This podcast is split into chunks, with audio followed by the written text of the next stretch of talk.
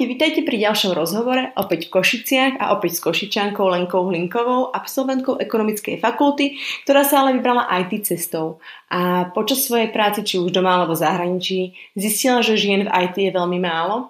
Rozhodla sa napísať knihu Ženský algoritmus, ktorej sa snaží motivovať, podporovať a vzdelávať ženy na ceste do IT sveta. Pretože IT potrebuje viac žien a viac žien potrebuje IT. To sú Lenkine slova. S Lenkou sme sa rozprávali o tom, ako dostať viac žien do IT, aké sú pre ženy nástrahy v IT, ako aj o tom, aká je dôležitá diverzita a vyváženosť v pracovnom prostredí, ako sklbiť ten e, osobný a pracovný život, ako aj rodinný, ako využívať Eisenhowerovú maticu v praxi, ako si správne učiť priority nezblázniť sa zo stresu, ako aj o aplikáciách, ktoré Lenke používa a ktoré jej uľahčujú jej každodenný život, ako pracovný, tak aj osobný. Mám taký malý oznam pre vás. Popracovala som na zvuku, Bohužiaľ v tomto diele to ešte nie je počuť, za čo sa veľmi ospravedlňujem, ale na budúce to už bude oveľa lepšie. Ja si veľmi vážim to, že ma počúvate, že mi píšete, zdieľate volavku, odporúčate ju ďalej. Veľmi si to vážim a cením a ďakujem vám za to. Je to krásne. Ďakujem a poďme k rozhovoru. Ja som veľmi rada, že teraz oproti mne sedí Lenka Hlinková, košičanka, absolventka ekonomickej fakulty, ktorá sa vybrala cestou IT. Viac ako 11 rokov pracuješ ako projektový manažer a business analyst. Pre vývoj softveru pracovala si v Londýne ako digital project manager, napísala si knihu Ženský algoritmus, v ktorej sa snažíš motivovať, podporovať a vzdelávať ženy na ceste do IT sveta, pretože IT potrebuje viac žien a viac žien potrebuje IT. To sú tvoje slova. Áno, áno, to bol taký podnadpis knihy, ktorý mal upútať. Ja ďakujem za tvoj priestor a čas. A ešte by som aj tak prezradila také zákulisné, že my už sme sa mali raz stretnúť, ale nedopadlo to v zmysle toho, že ak človek niekedy sedí na štyroch stoličkách jedným zadkom a pomýli si dátum a ešte aj čas a je nejakým spôsobom celý deň v tom, že to stretnutie mám až zajtra a celý čas rozpráva o tom, až potom zistí, že sme ho mali v ten daný deň, čo sa stalo nám dvom a ja som na to stretnutie neprišla. Takže si ešte o to viac vážim toho času, že si mi ho venovala ešte raz a že mám pokus číslo 2. Na margo toho, čo sa stalo, tak sa mi hneď aj ponúka taká otázka, ako ty zvládaš ten pracovný svet a ten rodinný. Máš dve deti, ja mám jedno a mám, stačí mi zatiaľ a ty máš už dve pracuješ na plné obrátky, napísala si knižku, ktorú si písala 1,5 roka. No. Takže povedz nám niečo, ako, ako to ten pracovný a súkromný život vybalancovať, ako byť aj matkou, ale aj biznis ženou. Neviem, či ponúknem návod a asi ani návody neexistujú, lebo vlastne každý má nejaké iné tempo a každý uh, to nejako inak zvláda alebo je v nejakej inej životnej situácii a veľmi veľa závisí od partnera. Čím, čím dlhšie som s mojim manželom a, moje nejaké aktivity sa rozpínajú, tak tým viac si uvedomujem, že bez toho, aby sme si delili tú neviditeľnú prácu, čiže starostlivosť o deti, o domácnosť, ja by som si akože neškrtla. Pretože to, že môžem ísť do Bratislavy a naspäť aj teraz, keď mám dve deti a jedna z nich má len pol roka, to je len vďaka tomu, že on sa vie o tie deti postarať a chce a teda mi to nevyčíta, ako keby mi robil nejakú láskavosť, ale berie to úplne prirodzene, že sú to aj jeho deti, je to, je to jeho v podstate povinnosť. Takže toto je veľmi, veľmi nápomocné. No a ešte s tým jedným dieťatkom to bolo také v pohode, lebo uh, kým ona spala a tie malé deti spia veľa, aspoň tá moja teda spia, spala veľa, tak sa dala tá kniha napísať. Ale už teraz pri tých dvoch je to také ťažšie, že naozaj si musím veľmi dávať pozor na ten časový manažment, a, a veľakrát pokrývkávajú nejaké iné oblasti v mojom živote. Napríklad, uh, dobre, že si neprišiel k nám domov, lebo tam, tam je napríklad veľký neporiadok, hej, toto veľmi nestíham. No a tak, akože nestíham si prelakovať nechty a tak, čiže nejaké iné veci pokrývkávajú, ale zase tie priority mám nastavené, samozrejme number one je, sú deti, no a potom uh, už keď veľmi veľa hodín som s nimi, tak potrebujem proste vypínať a prepínať sa na nejaké pracovné aktivity a mne to vlastne v tej hlave stále víri, čiže veľmi mi pomáha, ak mi manžel na hodinu, dve, tri vie tie deti zobrať a viem sa dostať do takého flowu a niečo si porobiť. A vieš sa do neho dostať takto? Lebo si v tom víri s tými deťmi, uh-huh. teraz s nimi hráš a vytváraš nejaký ten detský svet a teraz vieš, že máš dve hodiny iba napríklad. A teraz uh-huh. máš, tebe to víri už hlava počas toho celého dňa, čo všetko musíš urobiť. Teraz vlastne prepneš a z mami sa stane proste biznis žena, tak a, ako rýchlo sa dostaneš vlastne zrazu, prepneš? Vieš už som sa asi naučila to tak na objednávku sa premňať a používam napríklad uh, veľa zoznamy. Čiže mám takú apku na zoznamy Wunderlist, ktorú ja používam, kde ako je to možno, že chore, niekomu to bude prípadať šialené, ale vlastne každý ráno, každé ráno a celý deň si updateujem tu ten zoznam veci, ktoré si na daný deň naplánujem, plus tam mám zoznam veci na mesiac daný, plus tam mám zoznam veci na, na budúcnosť, čiže ako keby nejaký backlog, nejaká taká nejaký zoznam vecí, ktoré chcem niekedy urobiť a si ich pomaličky podľa priorit potom prihadzujem do tých denných a týždenných zoznamov. A ono to možno, že znie choro, ale mám pocit, že takto si viem tie deliverables nejako odčekovať, že dan dan a nič mi ako keby neujde, alebo sa snažím, aby mi takto nič neušlo a zároveň, aj keď mám len 5 minút napríklad kojím a zrazu nejaká uh, žiarovka mi zasvieti nad hlavou, že ma niečo napadne, tak si to rýchlo tam zapíšem, mám tam akože aj takú sekciu nápady, tak e, potom sa k tomu niekedy vrátim zase, keď mám čas. Ale je pravda, že keď mám uh, napríklad už taký väčší čas, lebo dosť často robím v noci, už keď zaspia povedzme po tej 9, dlho povedzme do jednej, druhej, tak uh, niekedy už som fakt taká unavená, vyčerpaná, že toto nedávam každý deň, že Niekedy si chcem iba s manželom pozrieť nejaký film na Netflixe, alebo si proste len vyložiť nohy a si pohár vína a nerobiť nič. Hej. Čiže to tempo je oveľa pomalšie, ale je to krásne, lebo si uvedomujem, že tento čas plyne rýchlo a ubehne rýchlo, takže to nie je, že ja teraz chcem urobiť úplne najviac, ako sa dá, ale to nejako rozumne balancovať, aby som nebola iba akože jednostranne zameraná na detičky, lebo toto nie som úplne ja, ale na druhej strane nabrať som toľko práce, aby to nebolo na Mňa by zaujímala tvoja cesta, ako si sa dostala z tej ekonomickej univerzity k IT.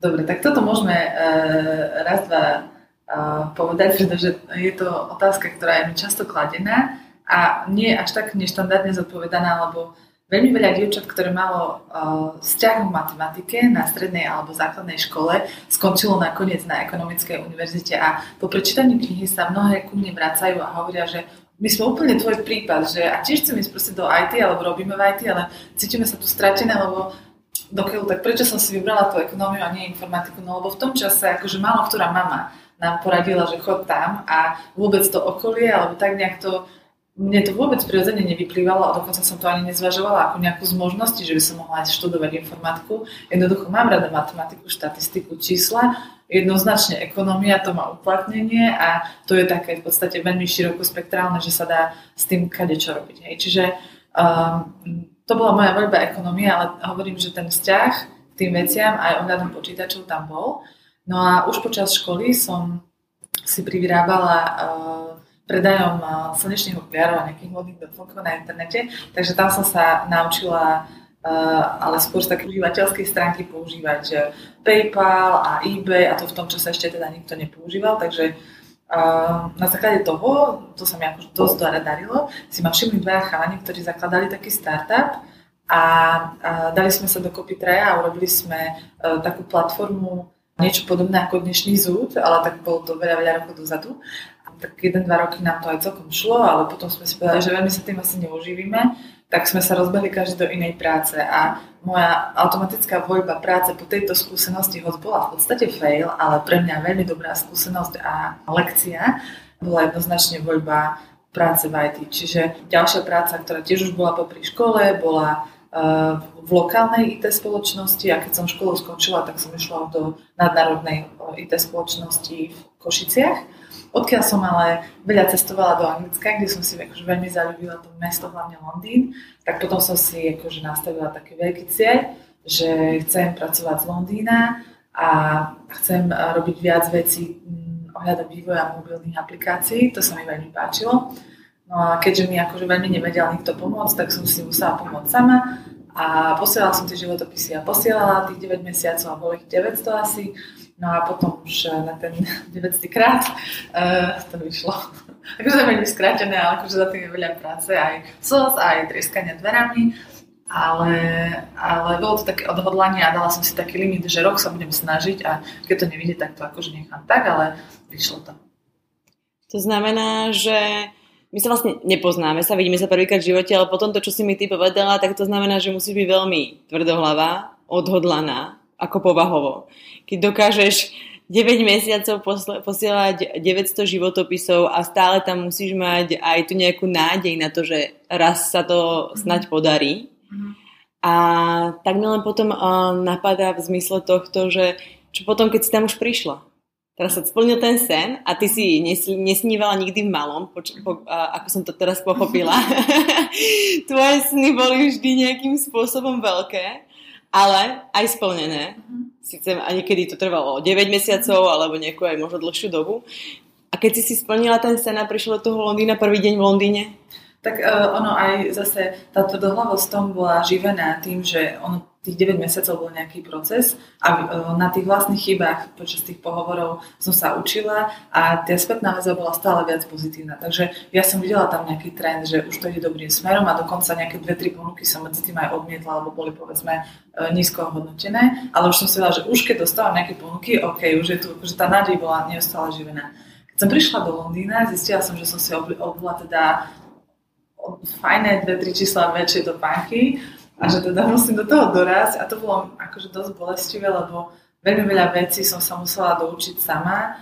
Aj ohľadom vývoja softvéru, vývoja mobilných aplikácií. A bolo to nielen, že opustenie komfortnej zóny, ale ešte tá hranica za tým, že to už je taká tá kritická zóna teroru sa to volá, keď už nemáš absolútne žiaden dotykový bod s tou komfortnou zónou, lebo bolo to nové prostredie, cudzí jazyk, v podstate pre mňa aj nové odvetvie, lebo predtým som robila v oblasti telekomunikácií a ten vývoj softveru je iný. Čiže ja, ja som akože dosť robila, že fake it till you make it, či nechcem zhadzovať svoju pozíciu, lebo to robí veľa ľudí, ale till you make it je dôležité zdôrazniť, že ja som sa to naozaj doučila, dotiahla za pár mesiacov a podarilo sa mi tam doručiť vlastne do pol roka obrovský projekt za šestifernú sumu v Librách, kde akože šéf ma úplne vychválila. Naozaj som mala pocit, že OK, bolo to dobré rozhodnutie a a nejako som to teda dala, ale už tam som v tej prvej firme nebola nejaká, že je dlho spokojná a dostala som potom odporúčanie na ďalšiu firmu, kde, kde som potom prestúpila a tam sa mi páčilo ešte viac. Takže tak. A kde bol potom ten zlomový moment vrátiť sa naspäť do Košic? V tej druhej firme som pobola asi rok a ako veľa vecí som sa aj o sebe naučila, že mám také sklony k alkoholizmu a že ostávať do 10. v práci je pre mňa v podstate potešením, čo nejde až tak ruka v ruke so šťastným manželstvom. Takže um, uvedomila som si, že málo času trávim doma a, a ma to aj mrzelo a potom uh, sme si vlastne rozmýšľali, že si chceme založiť aj rodinu a nemali sme tam ešte také silné väzby, vieš, aby nás tam tak držalo, že tu sa to oplatí vlastne. Dosť veľa sme si skypovali aj s rodičmi a mám pocit, že tým Skypeom z vzdialenosti sme mali ešte bližší vzťah, ako keď sme boli tu a sme sa až tak nestýkali. Hej? Že tam sme si skypovali možno každý druhý deň a všetko sme si s tými rodičmi hovorili. A sme si hovorili, že no tak keď budeme mať teraz dieťa, to bude strašne kruté vlastne ho takto odtrhnúť od tých starých rodičov a nám samým sa cnilo veľmi po priateľstvách tu, lebo jednoducho sme si tam nevybudovali také ešte vzťahy. Ja si myslím, že keby sme už prekonali tú hranicu uh, po tých dvoch rokoch, že si povieme, že a ostaňme, tak už by sa to prelomilo a už by sme, už by sme sa nevrátili, lebo to nie je, že nedá sa mať deti v zahraničí, dá sa, len tam sa zrodila taká zvláštna nostalgia a taký zvláštny lokál patriotizmus, že ja som normálne snívala o Košice ako o nejakom idyllickom mieste, ktoré akože čiastočne je, ale vtedy sa mi to zdalo ešte také viac vysnené. A kde vznikla tá myšlienka napísať e, knihu Ženský algoritmus? Tá vznikla, keď som sa vrátila tu a, a nastúpila som do firmy, a, ktorá mala 80 ľudí, ja som bola štvrtá žena. A, um, a som si to retrospektívne v podstate nahliadla do minulosti, že a všade to v podstate bolo tak, že, že tých žien je strašne málo a keď som bola na nejakej manažerskej pozícii, tak tých žien bolo, že buď som bola sama pri stole alebo dve. Takže um, najprv som začala robiť taký súkromný prieskum, že som si zháňala knihy na túto tému a články a zistila som, že na Slovensku ani taká kniha nie je. Takže som si čítala, čo je a potom som si robila z toho nejaké poznámky a potom som si povedala, že možno, že by to niekoho aj zaujímalo. Tak som to začala už formulovať ako knihu, dala som to do nejakých sekcií. A to tiež vyžadovalo veľa tej tvrdohlavosti, ale ja to nazvem skôr cieľa vedomosť, hej, že že ako veľa seba disciplínov, veľa ľudí možno poznáš, ktorí začnú písať knihu a ona skončí niekde v šuflíku alebo nerozpísaná, lebo aj mňa to, mne, uh, odo mňa to vyžadovalo veľakrát sa prekonať a dopíš to a dopíš to, hej. A potom to niekde poposielaj. Čiže ako fakt to, ja už teraz chápem, že čo za tým je a poposielala som to a potom sa ozvali nejaké vydavateľstva a Slovár sa teda javil ako to najlepšie. Krstila si knížku a jej prvý, úspe- jej prvý úspech alebo nejaké prvé odozvy na ňu boli aké? Boli rôzne, ako hejty zažívam na, dá sa povedať, týždenej báze, uh, ale myslím si, že si ani nezaslúžia byť spomenuté v tomto podcaste. Takže povedzme si pozitívne reakcie. Uh, veľa žien sa našlo presne v tom vzore, že veď ja mám rada informatiku, chcem ísť tým smerom, vlastne vidím, že technológia, ako nich sa teraz veľa jobov točí, ale už neviem, ako naskočiť na ten idúci vlak, hej, že tým, že som to neštudovala a nezmeškala som už ten vlak, dá sa to. Čiže veľmi často ma v podstate kontaktujú ženy za týmto účelom, či im viem poradiť nejakú ďalšiu cestu. No, toto je jedna veľmi pozitívna vec, kedy vidím, že som mala nejaký reálny impact na ich život a dúfam, že ďalšie aktivity, ktoré uh, plánujem, im pomôžu ešte viac prakticky um, nasadnúť na ten vlak a, a mať tú prácu snou. A druhá vec, ktorá sa stala cez tú knihu, pretože nejak som cez ňu nezbohatla, to nie, lebo to nie je zase nejak taká širokoprofilová literatúra, ale uh, otvorili sa mi dvere k ľuďom, ktorí, ktorí robia niečo podobné, alebo ktorí mi nejako môžu pomôcť v dosahovaní toho cieľa, že jednak šíri tú osvetu o, o takých prekážkach, ktoré ženy celkovo v práci, ale aj v technologických oblastiach prekonávajú a tému sexizmu, ktorá vlastne na Slovensku ani veľmi nebola otváraná doteraz a stále sa hovorí, že sú aj dôležitejšie veci. Áno, ale toto je taká podprahovka, ktorá možno, že nekričí nahlas, ale veľa žien je už tak otrávených z toho, že potom meníme tie práce na nejaký taký kolektív, kde je viac žien, pretože už nás nebaví stále niekomu niečo dokazovať a vypočuť si stále nejakú dvojzmyselnú poznámku a to tolerovať ako párko to baví, ale keď sa stretávam aj s nejakými ITčkami už po 30 tak e, niektoré z nich sa si povedzme po materskej povedia, že sa už nechcú do IT vrátiť. A sexizmus je jeden z dôvodov. Takže toto bol druhý benefit tej knihy, to otvorenie dverí ľuďom, ľuďom, ktorých, ktorí boli pre mňa zaujímaví a ja pre nich. Keď začínala písať tú knihu, tak uh, si vlastne chcela poukázať na to, že tých žien v IT je málo že tie ženy na to majú, aby tam boli a že to má zmysel, aby sa o to snažili, zaujímali. A keď si ju začínala písať, už si tam videla aj napríklad ten, túto tému toho sexizmu, pretože tá kniha je naozaj akoby širokospektrálna v zmysle toho, že predstavuješ IT, predstavuješ nejaké oblasti IT, hovoríš tam o pohovoroch, ako sa nepripraviť, ako nepripraviť, ako si povedať svoje silné, slabé stránky, hovoríš tam o tých nástrahách, hovoríš tam o sexizme. To je ako, naozaj ako dielo, ktoré, keď si prečítaš, tak máš ako veľmi široký ten, ten uhol pohľadu. Takže keď si začínala písať, už si vedela, že to bude ten bod, alebo to vyplynulo počas toho písania? O sexizme som vedela, že chcem písať, lebo ja sama som bola poučená eh, že, že sa v zahraničí občas správam sexisticky alebo aj inak nevhodne, čo som si priniesla teda odtiaľto a robila som to úplne nevedomé. A, a to si nemyslím o sebe, že som nejaký zlý zakerák človek, ale jednoducho to sú také veci, ktoré sa nám zdajú prirodzené, pretože my sme v spoločnosti, kde sa toto nikdy neriešilo. Máme také ako keby aj predsudky voči ľuďom, povedzme, inej platí, až, lebo nie sme na to tak zvyknutí, hej, čiže uh, nehovorím, že ja som mala predsudky, a, ale ja som musela vyhodiť uh, člena môjho týmu, ktorý bol moslim, pretože bol mega lanivý, hej. A mali sme naozaj veľmi úzky deadline a on stále hovoril, že sa ide dvakrát denne modliť do mešity a mi to prišlo strašne nefér voči ostatnému týmu, že, že ja chápem, že to je jeho priorita, na druhej strane to nie je sklopiteľné s tým, čo je jeho náplňou práce a na ďalšej strane sme ešte zistili, že aj klamal o tom, čo vie a nakoniec to nevedel.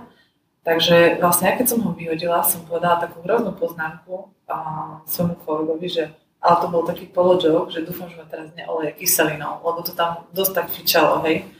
A ten kolega na mňa pozrel a on ma tak akože zrušil, ale tak akože s láskou, akože ako keby aj s pochopením, že bože, dievča zo Slovenska, ty akože táraš to dve na tri, ale tá želenka tebe už úplne preskakuje, že to, čo si teraz povedala, ja, že fú.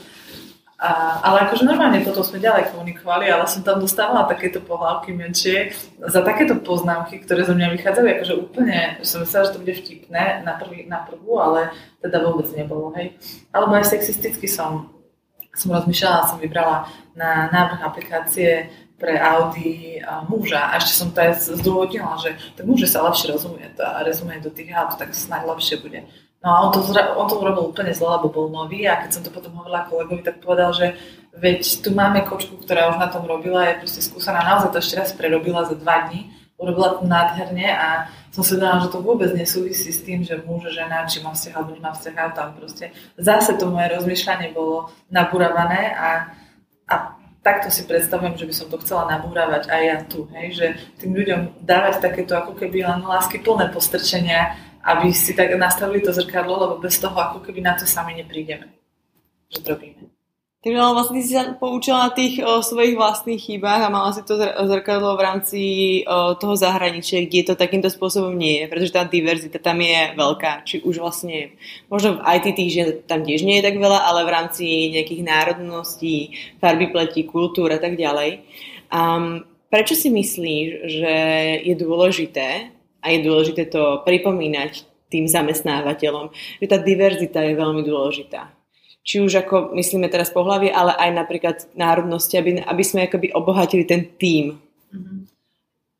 Tak ono je to dokázané a veľmi rada akože podkladám veci, ktoré mám uh, nejakými faktami a číslami, ale nie preto, že som akože nejaký úchyl na tie štatistiky, aj keď trochu som, ale hlavne preto, aby, aby bolo vidieť, že to nie sú nejaké moje dojmy a pocity, ale že to sú fakty, že jednak je dokázané, že firmy, ktoré majú väčšiu diverzitu, a to nie len ako genderovú, pohľavnú, ale aj čo sa týka rásy alebo skúsenosti a veku, eh, tak tá, to riešenie tých problémov v tej firme je inovatívnejšie, ako keď sa na ne pozerajú ľudia s rovnakým mindsetom. Takisto uh, je dokázané, že takéto firmy majú vyšší profit. Firmy, kde je viac žien manažeriek, je, je to veľmi dobrý odkaz pre ďalšie ženy vo firme, že vidia, že majú ten potenciál sa dostať vyššie, to firmy, kde majú len manažment zložený z mužov, tie ženy ako keby ani neveria, že by sa tam mohli dostať, lebo tam ani nevidia žiadnu inú ženu. Takže tých vecí, ktoré diverzita znamená vo firme, je, je veľmi veľa. Na druhej strane vnímam, že to nie je vina firiem, že v IT nie je toľko žien, pretože som sa ešte s firmou, ktorá by odmietala kvalitnú kandidátku len preto, že je žena nestretla. Je to preto, lebo tých životopisov naozaj prichádza málo. Jednak ženy neaplikujú na práce, kým nemajú pocit nejakého 90-percentného meču s tou ponukou. A jednak tých, tých techničiek, ktoré vyštudujú naozaj fakulty takto zamerané je veľmi málo. Čiže musia sa buď tieto ženy rekvalifikovať, alebo sa nejako postupne inak dostať do toho IT.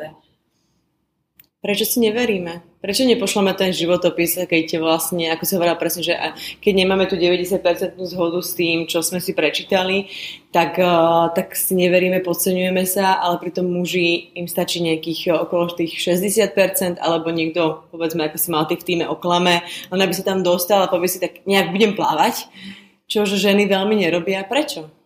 Neviem, my sme také akože podstivky a, a máme teda, to je tak ako zase vraj muži a ženy sa týmto naozaj líšia všeobecne, že muži majú väčšiu tendenciu riskovať. My sme také na istotku, sádzame a, a muži teda viac riskujú, majú viac aj toho testosterónu, čiže také, a, takého adrenalínu. My akože ten adrenalín veľmi všeobecne, nehovorím teraz, že každá žena, ale nemusíme. A toto je istým spôsobom adrenalín, pretože máš niekde tvrdiť, že zvládneš niečo, o čom si nie si istá, že zvládneš, ale Um, je to aj tým, že žijeme v prostredí, kde nie sme v takej kultúre, kde sme sa tak mega pozbudzovali, ako povedzme v Amerike, kde všetci clap hands, hej, proste rodičia a podľa mňa niekedy až príliš chvália tie deti, hej. Takže my sme keby ten druhý extrém, že uh, dobre sa chváli samo a, a iné takéto porekadielka, ktoré nám tu sú od, od malička um, ako keby vkladané do hlavy, máme naozaj problém sa jednak si veriť a po druhé sa predať. Takže, ale na to sa tiež dá pracovať.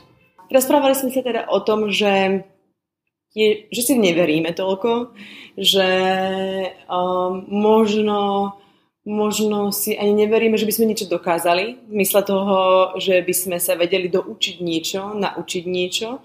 A, a, ale už keď sa nejakým spôsobom tie ženy odhodlajú, prekvalifikujú sa alebo prídu do toho IT z tej školy, ktorú vyštudovali, Aké sú tie nástroje, ktoré ich tam čakajú? Pretože aj o tom ty píšeš v tej knihe, pre mňa to bolo ako veľmi zaujímavé, čo všetko v tom mužskom kolektíve alebo v tom uh, takom tom konzervatívnom svete IT tie ženy čaká. Tak uh, podľa mňa tie baby, ktoré študujú technické smery, sa už tak aklimatizujú v tom, že OK, je tu väčšina chalanov a keď chcem zapadnúť, tak niektoré veci jednoducho musím zmeniť alebo sa prispôsobiť. Mm, napríklad, čo sa týka vôbec vyjadrovania. Ja si myslím, že také tie naše emócie a nejaké extrémne výbuchy buď radosti alebo smutku, to je v mužskom kolektíve považované za nejakú slabosť, takže v jednom smere sa musíme ako keby utlmiť, aby sme veľmi nevyčinevali.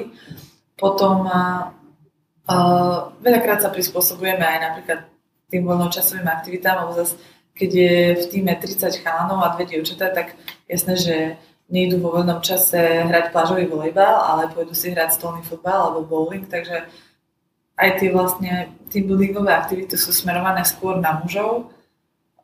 No a potom, aha, tak napríklad taká zvláštnosť, ktorú muži nemusia riešiť, je, že s tým našim produktívnym vekom sa poriadne teda operuje. Najprv sme príliš mladé, potom sme adeptky na svadbu, na dieťa, čiže už nepovyšujem, ona ide na materskú rok alebo o dva, kto vie, hej, ale tak už radšej nie. Potom sa vráti naspäť, tak e, ona už je vhodná na povýšenie, pretože ona musí chodiť za dieťačom naspäť a už nebude cestovať na služobné cesty a potom je už zase príliš stará.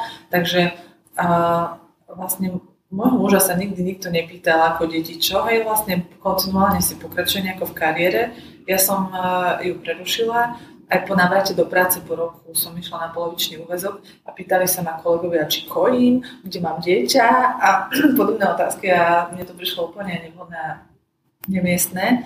Aj keď ja viem, že to nemysleli zle, ale nikto sa to nepýtal môjho muža, že tak automaticky sa to ráta, že však to je tvoja povinnosť, prečo si sa vlastne vrátila, že neukracuješ svoje deti. No. Takže s tým, s tým produktívnym vekom vidím, že je asi taký najväčší problém. Ale je stále viac zamestnávateľov, ktorí púšťajú mužov na materské dovolenky, teda rodičovské a, a myslím si, že to je skvelý balans jednak pre tých mužov, aby mali aspoň do dôchodku nejaký ten sabatikál, ktorý si môžu navyše užiť so svojimi miláčikmi a tej žene to dá na ten pol rok veľkú slobodu v tom, čo môže robiť. Ty si vlastne v rámci tej knihy otvorila aj nejaké kurzy kde vlastne tie ženy nejakým spôsobom tiež sa snažíš motivovať, aby vlastne si dali do nejakej svojho zorného uhla pohľadu aj tú IT oblasť.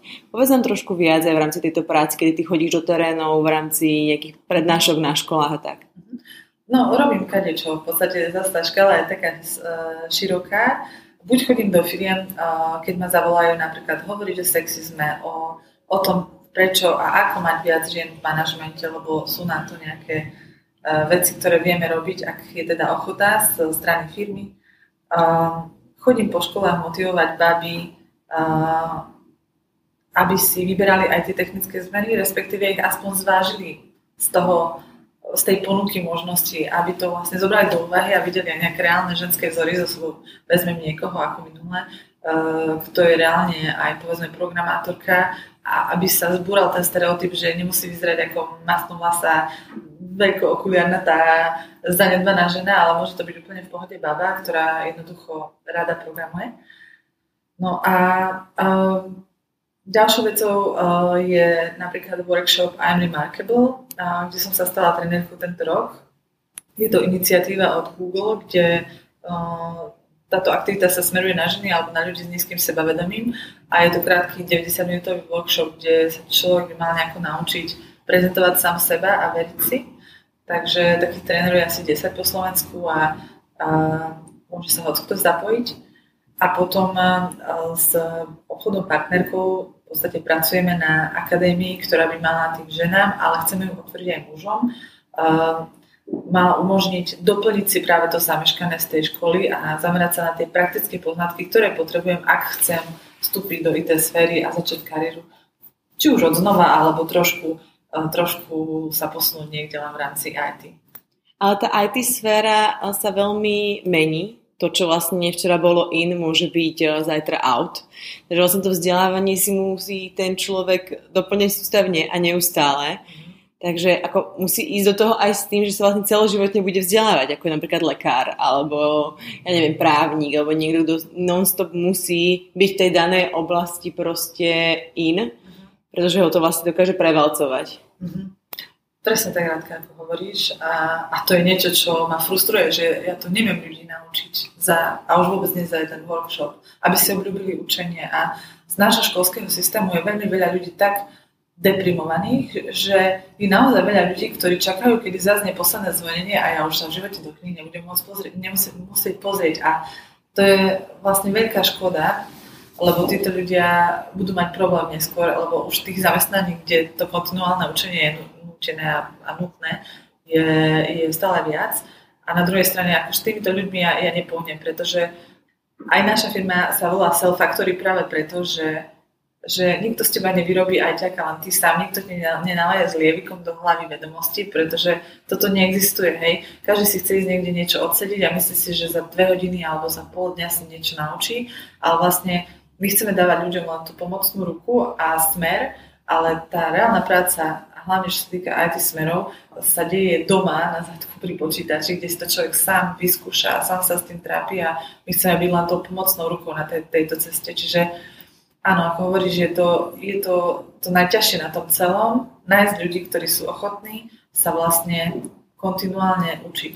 Ale na druhej strane majú oproti takým právnikom alebo lekárom výhodu a to je tá flexibilita. To znamená, že keď som včera bola zubárka, nemôžem si zajtra povedať, že chcem byť detská lekárka, lebo nie je to, nie je to možné sa len toľko doučiť. Kdežto v IT som mohla byť včera projektový manažer stačí mi trochu zapracovať, keď už sa do toho teda dostanem hlbšie. Môže, môže sa zo mňa stať napríklad tester.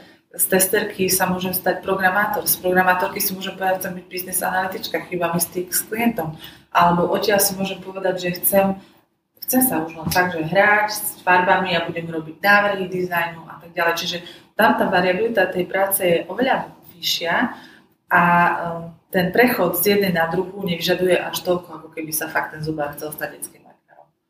A ono vlastne, taký ten sebarozvoj je potrebný vo všeobecnosti vo všetkých nejakých odvetviach. Sama si povedala, že si musela nejakým spôsobom zapracovať na, tej, na tom svojom zmýšľaní a sexizme, ktorý si v zahraničí povedala, že to je, že si myslela, že to je vtipné a nebolo to vtipné.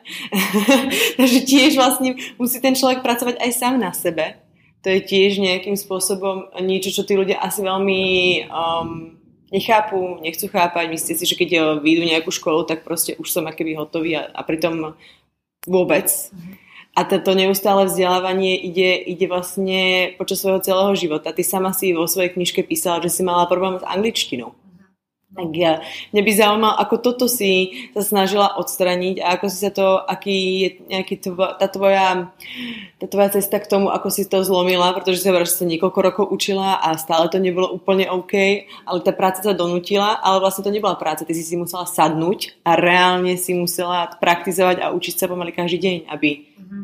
Tak uh, ja som uh, si tú gramatiku potom neskôr uh, doberala z také knihy Grammar in Use, aby som mala taký komfort v tom, že gramaticky, čo hovorím, je správne, ale tú slovnú zásobu som si vlastne vybudovala až časom a určite nie tak, že som si vypisovala nejaké slova z knihy, ale tou konverzáciou a pamätám sa, že keď som nastúpala do tej prvej práce, ktorá bola akože nadnárodná spoločnosť a hneď v prvom týždni nás posadili alebo mesiaci uh, za telefóny, kde som mala niečo technické vysvetľovať, čo ja som akože ani po slovensky nevedela vysvetliť, ani to ešte po anglicky. Bolo to strašné hodenie do vody a veľmi veľa z nás aj vtedy podchádzalo, lebo to nedávali. A je to, bolo to fakt, že kruté hodenie do vody, ale vďaka tomu som sa e, zlepšovala stále viac. A potom som si medzi tými zahraničnými kolegami našla aj kamošov, s ktorými som si vypisovala alebo volala aj povedzme mimo pracovnej doby, čo mi vlastne tiež pomáhalo e, sa zlepšovať jazykovo. No a už potom, keď som bola v Anglicku, tak to bolo úplne a úplne to išlo easy, hej, že tam už som len vytuňovala, aby som mala taký prízvuk a tak, ale tiež sa mi zdá, že som to riešila viac, ako som musela, lebo jeden kolega mi potom hovorí, že prečo stále riešiš ten prízvuk, veď ja mám priateľku z Bulharska a mne vôbec nevadí, že má ten prízvuk, veď to je normálne, veď my napríklad mnohí nevieme nič iné, len angličtinu a u vás je to znak, že, že viete aspoň jeden jazyk navyše. A akože vtedy som si tak uvedomila, že asi sa nebudem takto akože týrať a zase keď som sa vrátila na Slovensku, tak ten prízvuk sa mierne vyfúčal, lebo zase um, v týme nebudem rozprávať nejak brutálne s uh, londýnským akcentom, lebo mi to prišlo také trápne, takže som sa myslela, ako keby tá angličtina zase trochu poslovenčina, poslovenčila, aby som zapadla. Tak je to také, že teraz sa už v tom cítim komfortne, čo sa týka angličtiny, ale ako hovoríš, tá práca na sebe, to musí vychádzať znútra, tá motivácia. Ak niekto čaká, že dobre, ale keď chcete, aby som tu po anglicky hovoril, tak mi dajte školenia. To, to nepomáha. Jednoducho, keď človek nájde svoju cestu, ako sa naučiť angličtinu, u ktorej je dneska tisíc spôsobov, tak žiadne kurzy mu v tom nepomôžu. Takisto je ale aj tisíc spôsobov, ako sa naučiť IT. Rôzne tutoriály, rôzne stránky, zadarmo alebo za nejakú úplne minimálnu sumu. Je toho neskutočne veľa. Nie je to už Možno, tá, možno preto, že toho je neskutočne veľa, že ten človek si nevie vybrať, alebo je stratený, alebo nevie čo. Až, až to vzdá a povie si, tak ja na to kašlem proste.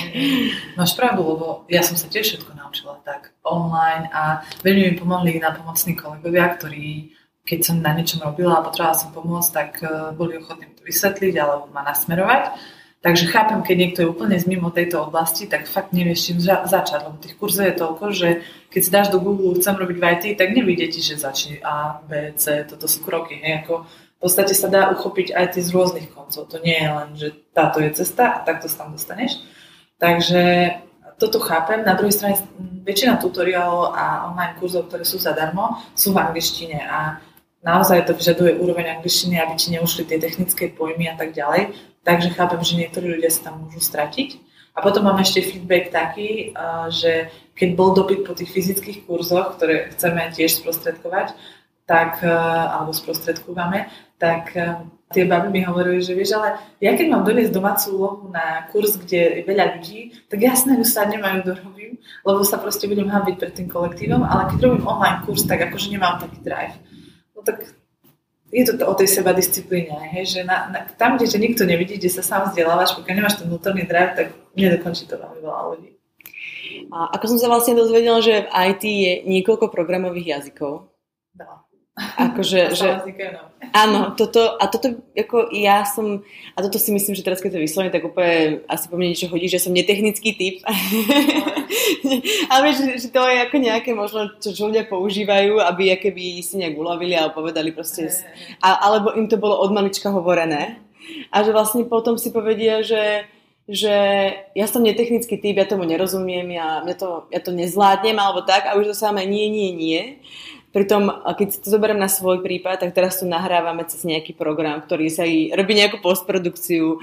Sama som si vytvorila webové stránky, teda nie, nie kódovaním, ale cez také tie, keby, že si kúpiš nejakú šabloničku a ideš si teda asi na 20. pokus, ale podarilo sa to cez slzy, nejaké zúfalstvo. Tvoj počítač pomaly letel von oknom, ale dá sa to nejakým spôsobom urobiť. Ako, ako ty motivuješ presne tie baby, čo je to najsilnejšie pre nich tá motivácia, ktorá, ktoré sú tie netechnické typy, ale nejak tam v tej hlavičke majú, že by ich to možno zaujímalo a majú veľa ale a majú veľa nedokážem. Uh-huh. Uh, takto, ako tá práca v IT je tak uh, pestrá, že naozaj tam sú aj pozície, že keď má niekto fakt averziu k veciam, Uh, napríklad ja tiež nechodím. Ja som sa to naučila len preto, aby som ovládala základy a pochopila princípy a uh, vyskúšala som si nejaké veci, ale, alebo vedela skontrolovať prácu, ale mňa by napríklad nenaplňalo sedieť nad kódom ako plný úvezok, lebo vidím, že mám aj iné danosti, hlavne, že sú také interpersonálne a tie by som ako kóder možno veľmi nevyužila. A na druhej strane tým chcem povedať to, že baby, ktoré k tomu majú averziu, majú na výber x ďalších pozícií v rámci IT, kde až tak technicky nemusia zaberať, zaberať ale napríklad kreslenie, design, user experience design, čiže usporiadanie aplikácie alebo webu, aby bol čo najviac užívateľský, priateľský, nakresliť tie jednotlivé komponenty tej stránky alebo aplikácie, netechnické sú re, re, relatívne aj projektové manažérky, ktoré organizujú prácu. To je vlastne gro ich práce, ale ani to už sa nezaobíde bez tých technických vedomostí. Ale nemusia byť až také hlboké, aby vlastne ich to odrádzalo od tej práce. A koho to chytí, tak je to väčšinou až v tej práci, keď si to zažije, keď si to ohmatá, že OK, tak týmto smerom by ma to aj bavilo, že neviem si úplne predstaviť, že z totálne netechnického typu sa stane programátorka teraz najlepšie. Akože dá sa mi to až mierne utopické, pretože to programovanie je veľakrát práve o sedení na zadku a trošku sa aj trápení, v čom tá škola veľmi pomôže, alebo nejaká praktická skúsenosť. A naučiť sa dobre chodiť sám doma bez nejakej spätnej väzby je podľa mňa veľmi náročné. Akože takýchto ľudí veľa nepoznám, ale sú. Rozprávali sme sa už o tom, ako zvládnuť prácu a materstvo, ako, ako vlastne nejakým spôsobom si zadeliť ten čas. Rozprávali sme sa o tom, eh, že si nejak vytváraš tie svoje úlohy na daný deň a na daný mesiac.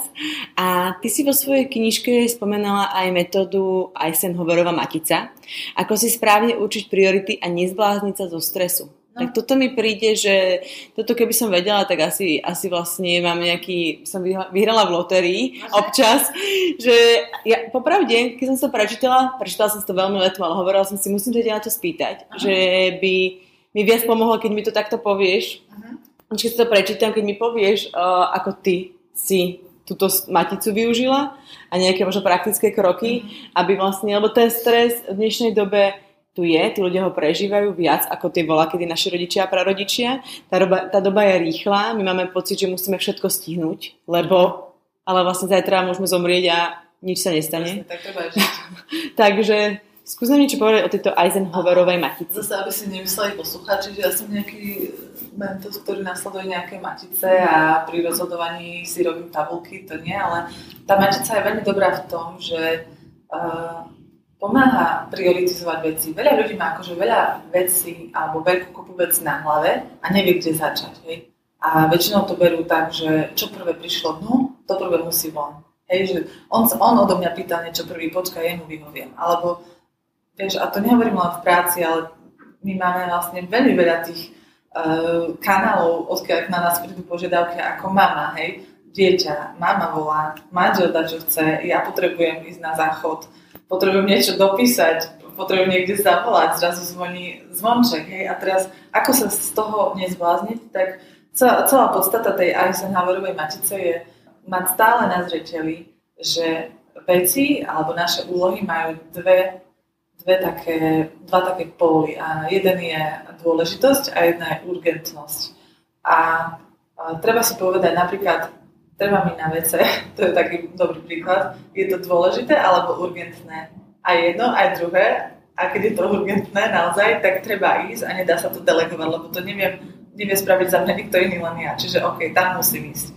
Uh, volá mama, hej, že chce, aby som prišla ich navštíviť.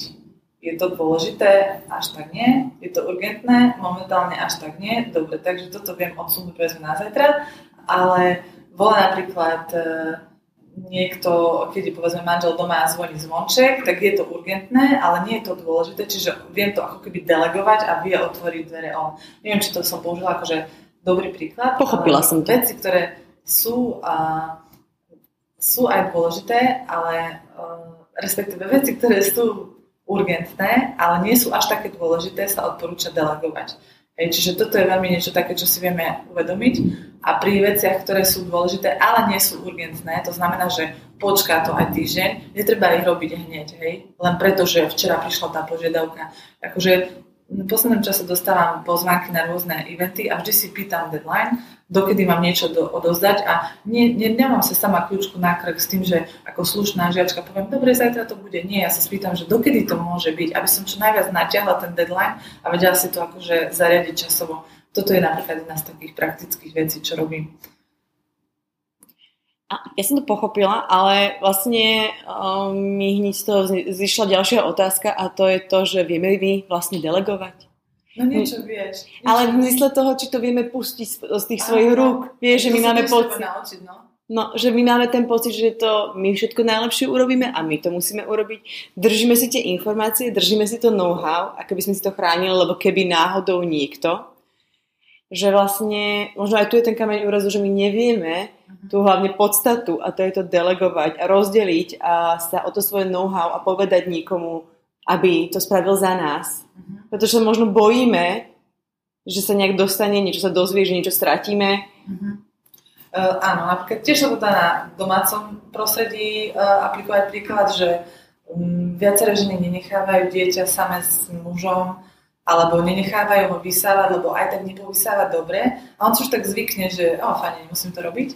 Lenže ona to potom urobí dôkladne, ale musí to robiť stále sama. Čiže toto sme už my doma prekonali a napríklad e, vysáva u nás len môj muž a viem, že niekedy to aj nie je, že úplne, že 100% dôkladne a nejdem tam ani hovorím mu, že ho nejako ničím, že ale mu proste len tak naznačím, že pozri na budúce, toto musíme nejak lepšie, lebo tu sú ešte také špinky.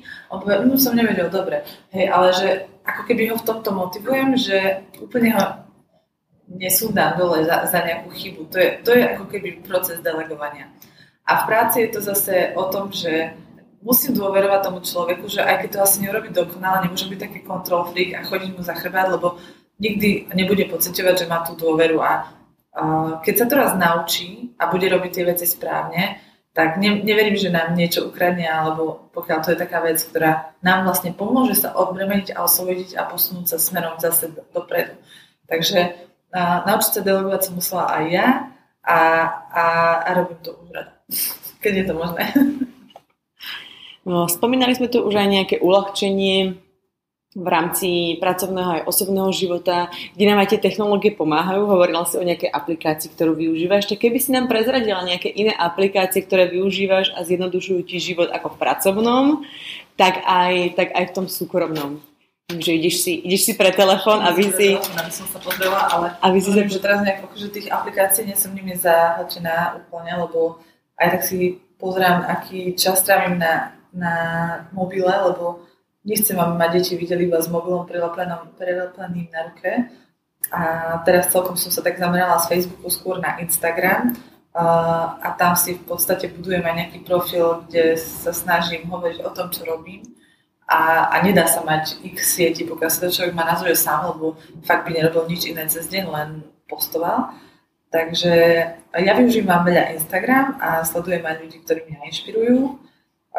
Potom používam Google Drive, to znamená, že nič si neukladám na hard disk takmer v počítači, ale všetko si dávam na cloud a takto, mám, takto viem vlastne pristúpiť k tomu z akéhokoľvek počítača, miesta, mobilu, že je to v podstate niekde na cloude, je to aj také bezpečné, viem to šerovať, sa mi to veľmi osvedčilo aj v kooperácii s nejakými inými ľuďmi, že nemusím poslať nejaký súbor, ale jednoducho všetko sa deje online. Takže veľa, veľa používam cloudové úložiska. Potom používam apku Total Recall, to je na mind mapy, čiže keď mám nejaký nápad, veľmi rada používam myšlienkové mapy a rozvíjam ich ako takého pavučika a týmto smerom uh, som sa naučila akože rozvíjať také svoje myšlienky, keď vedia prísť aj k niečomu fakt veľkému a, a k takému zároveň štrukturovanému tie nápady. Takže toto niekedy, keď mám noci kopa múza, tak používam. Ďalej používam, no veľa, vlastne na, na druhej strane toho nemám tak málo, keď pozerám. Používam Trello. Trello je projektový, ako keby aplikácia na projektové riadenie, ale to sú také moje interné projektíky, kde sa používa tzv. Kanban metóda. To znamená, že máš jednotlivé úlohy zaradené v stĺpčekoch. Urobiť, práve robím, urobené. Toto je úplne najjednoduchšia štruktúra, dajme tomu, hej. A dá sa to tam delegovať tiež niekomu, s kým spolupracujem. Čiže jednoducho vidím ten progres v rámci tých úloh, že sa presúvajú z toho to do do done. Toto je napríklad tiež veľmi pre mňa pomocná aplikácia. Veľa používam Zoom a Skype, teraz keď sa neviem s niekým stretnúť, tak robíme virtuálne stretnutia, rozhovory a meetingy. No a, a ten Wunderlist, ako som spomínala, na tie zoznamy mne osobne asi vyhovuje najviac. A to je bolo Máte s manželom zdieľané kalendáre? Máme zdieľaný ten Wunderlist a minulo mi tam napísal, chápeš, ja tam mám kopec aj svojich pracovných vecí a minulo mi tam pribudlo, že vyčistiť kočík a ja hovorím, že to čo máme, ja sa mi to ocitlo. A že on mi to tam pridal, lebo akože už tu máme dlho ho tak pripraviť na vyčistenie vanička, lebo už na sa ani nezmestí. A, a toto je jedna z tých vecí, ktorú som odsúvala, lebo nie je ani urgentná, ani dôležitá, takže ostalo to niekde na konci zoznamu, ale mi to pri, prisnulo do toho modellistu, takže je to celkom vtipné. Na druhej strane som rada, že vidí, koľko robím, pretože veľa z tej práce je neviditeľná, neviditeľné, keď uh, je človek doma sám s tými deťmi a on tým, že mi veľa pomáha, jednak vie, čo to obnáša sa staré o dve deti a tým, že vidí aj tie moje zoznamy, kde riešim kopec ďalších vecí okolo knihy alebo práce so ženami, tak e, akože niekedy ma tak pochváli, že má že toľko veľa robila. Takže je to, to veľmi, je to veľmi pozbudujúce mať tú podporu manžela. Ty máš dve deti, cerka bude mať 3 e, roky, ale je už v nejakom veku, kedy vlastne už tie deti v dnešnej dobe využívajú nejaké aplikácie, hrajú sa nejaké hry. A čo by si ty doporučila vám v rámci týchto detských hier, alebo ako vyvíjať tie deti od malička tomu IT svetu? Ja som videla niekde na Instagrame nejakú knižku o počítačoch v rámci vašich knižníc, to sa mi veľmi páčilo. Uh, áno, zase úplne to nepchám pod nos, že musíš s tým smerom, aby mala vlastne také široké spektrum, ale so je to tak nenápadne vkladám do výberu všetkých tých ostatných hráčí, ktoré má aj kníh, tak jedna z tých kníh je o programovaní, kde sa otvárajú okienka, je to od vydavateľstva a majú také veľmi pekné okienkové knižky a toto je o, o nejakom čare programovania a z čoho sa skladá počítač a vieš, čo je sranda, že ona má fakt akože necelé 3 roky a môj brat sa s ňou hral raz tak, že nakreslil iba obdĺžnik a dole urobil dve také nôžky pod odložníkom a povedal, čo je toto? Povedal, že telka. A potom nakreslil také tvare tabletu a dole urobil len také krúžko ako home button a hovoril, že čo je to? Áno, že tablet. A potom a vlastne to bol iba jednoduchý obdĺžnik, že ako si ona už prisudzuje k tým predmetom ten význam, že už pozná tie veci, ktoré my sme vlastne v jej veku ani nepoznali. Takže toto je taká sranda. Na druhej strane nechcem, aby trávila na tablete príliš veľa času, ale občas si jej nechám pozerať si aj YouTube a veľmi veľa sa tam naučila napríklad po anglicky, ale popri tom aj po rusky, takže niekedy sa ráno zobudí s tým, že čo takové. No a je to akože vtipné, ale teraz na ňu lepí veľmi veľa vecí, takže dávam pozor, čo, čo pozerá. A keď sa hrá hry, tak sa hrá napríklad sorter, kde uh, ukladá veci do nejakých kategórií podľa farby alebo auto, či patrí na cestu, loďka do vody a takéto rôzne hry. Takže toto všetko ju aj baví, ale uvedomila som si, že ona nevyžaduje pri tom sedieť hodiny, pretože ako náhle jej pripravím hociakú inú aktivitu, kde som pritomná ja, ona uprednostní radšej to, že ten tablet je ako keby tá posledná možnosť. Aj keď pre mnohých rodičov je to voľba číslo jedna, je to najjednoduchšia voľba, kedy nemusia nič robiť, ale ja keď jej poviem, chceš tablet alebo si ideme kresliť, tak ona radšej ide si so mnou kresliť. Hej? Že uvedomujem si, že to dieťa chce byť prvom rade s tou mamou alebo otcom a nie, nie si do tabletu podľa mňa. A máš nejaké, pamätáš si nejaké názvy tých hier? Pretože to je tiež, že tí rodičia ich je ich niekoľko a sú v nejakej spleti toho, že nevedia, čo stiahnu, teraz sa im občas stiahnu peniaze bez toho, aby nejakým spôsobom vedeli, teraz je tam milión reklamy.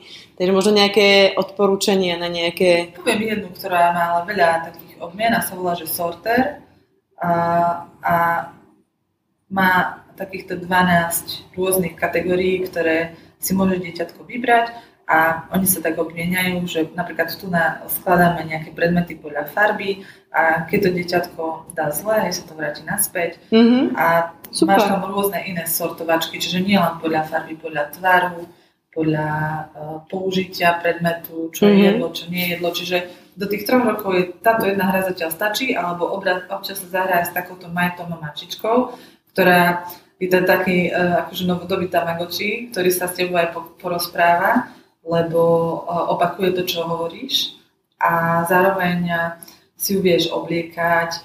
Uh, ona vlastne už ovláda všetko toto, hej, čiže vie dať mačičku na záchod, vie dať napapať, ju okúpe a tak ďalej a, a vlastne keď rozprávaš pre tou mačičkou, čiže ona aj niečo povie, tá mačička za ňou odpovie. A teda neodpovie, ale zopakuje. A jediné, čo na tejto hre neznášam, že je tam milión reklám a ona stále nechťať klikne na niečo, e, čo sa jej potom otvorí a znemožní tú hru. Takže túto hru hrá iba keď som pri nej. Ale ten sortér, s tým sa vie zahrať uh, počas sedenia na nočníku. Napríklad. Napríklad. Vlastne tebe sa v rámci tej knihy otvorili nejaké dvere, ako si spomínala, spoznala si sa s ľuďmi, ktorí sú rovnako naladení, ktorí rovnako kopú za to, čo ty chceš uh, robiť. A ono to neotvorili sa dvere iba v rámci tomu, toho, že chcem dostať viac žien do IT, otvorili sa aj dvere v rámci nejakého sexizmu, otvorili sa aj iné možno dvere, v rámci tejto oblasti pracovnej a genderovej vyváženosti, diverzity alebo nejakej tej platovej medzery. A aké sú tvoje plány do budúcna? Aké sú tvoje projekty? Čo ťa čaká v najbližšej dobe? Tak o, ono, tie dvere sa otvárajú z rôznych dôvodov, ako si spomínala. A, a dôležité je povedať to prečo. A ja mám tie svoje prečo veľmi jasné, ale sú smerované ku každej cieľovej skupine trochu inak.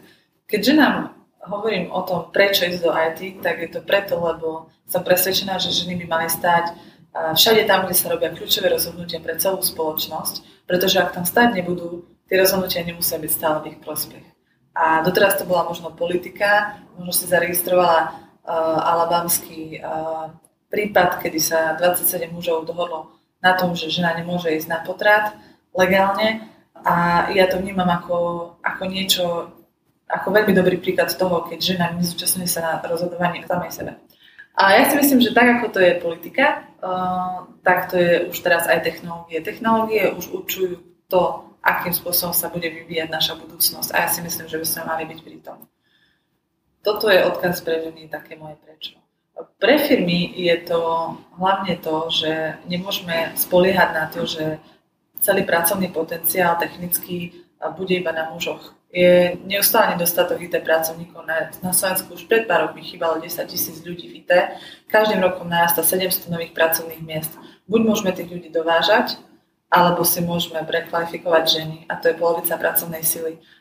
A myslím si, že aj štátu pomôže a celkovému nášmu HDP, ak sa viac zameriame na tú IT sféru.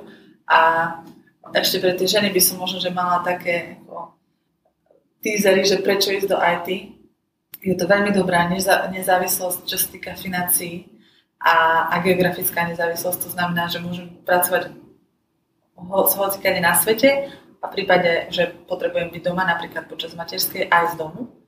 A, a je to práca, ktorá má perspektívu.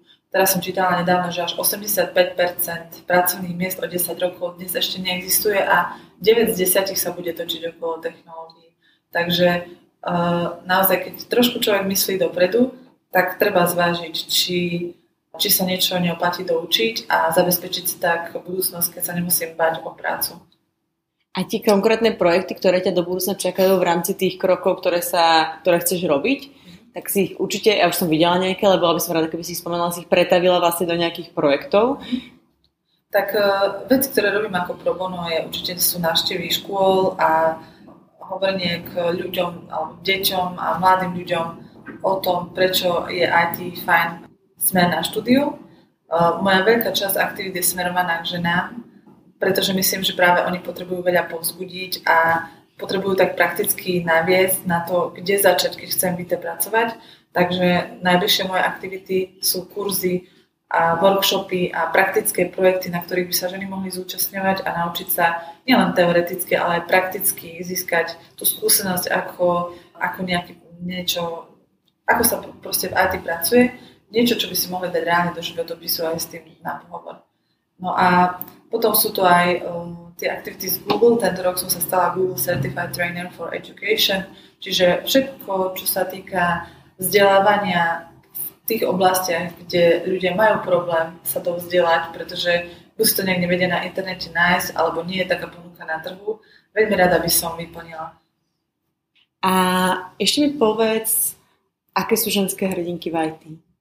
Či v minulosti, alebo aj súčasné?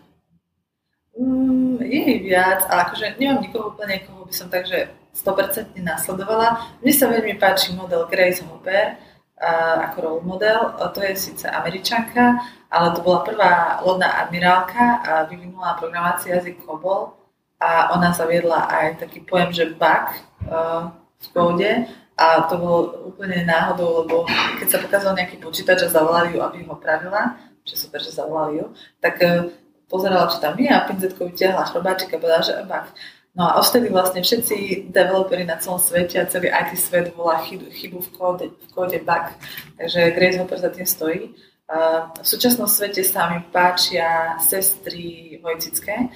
Ich mama, to sú tri sestry, všetky sú veľmi úspešné. Ich mama tento rok teraz nedávno vydala knihu, ako vychovať také úspešné céry. Jedna z nich je CEO YouTube a jedna založila firmu 23andMe a oni robia kompletnú analýzu DNA. No a takýchto žien je veľa. Mne sa na Slovensku páči Lucia Šicková, spoluzakladateľka Pixel Federation, alebo Mária Vičiková, ktorá je spoluzakladateľka Košického veľmi úspešného startupu Macuko, ktorý sa zaoberá hologrammi. Takže máme tých ženských vzorov, ale nie je ešte toľko, koľko by som chcela, aby bolo.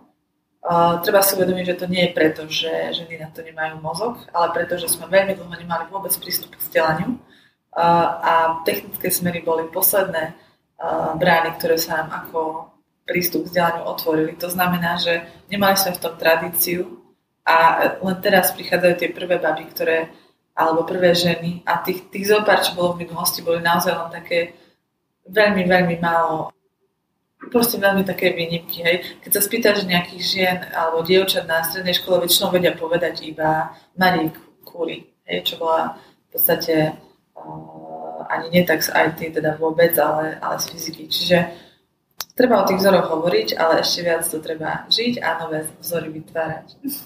Tak ja dúfam, že tých žien v IT bude viac a aj vlastne vďaka tvojej práci, ktorú robíš veľmi dobre a máš tých projektov naozaj veľmi veľa tak ja ti držím palce, nech si úspešná v tom, čo ťa baví a nech si šťastná v práci aj doma. Ten balans dokážeš stále takto vyrovnávať, ako si to povedala, pretože to je tiež veľmi veľká vzácnosť. A ďakujem veľmi pekne za rozhovor. Ďakujem aj ja.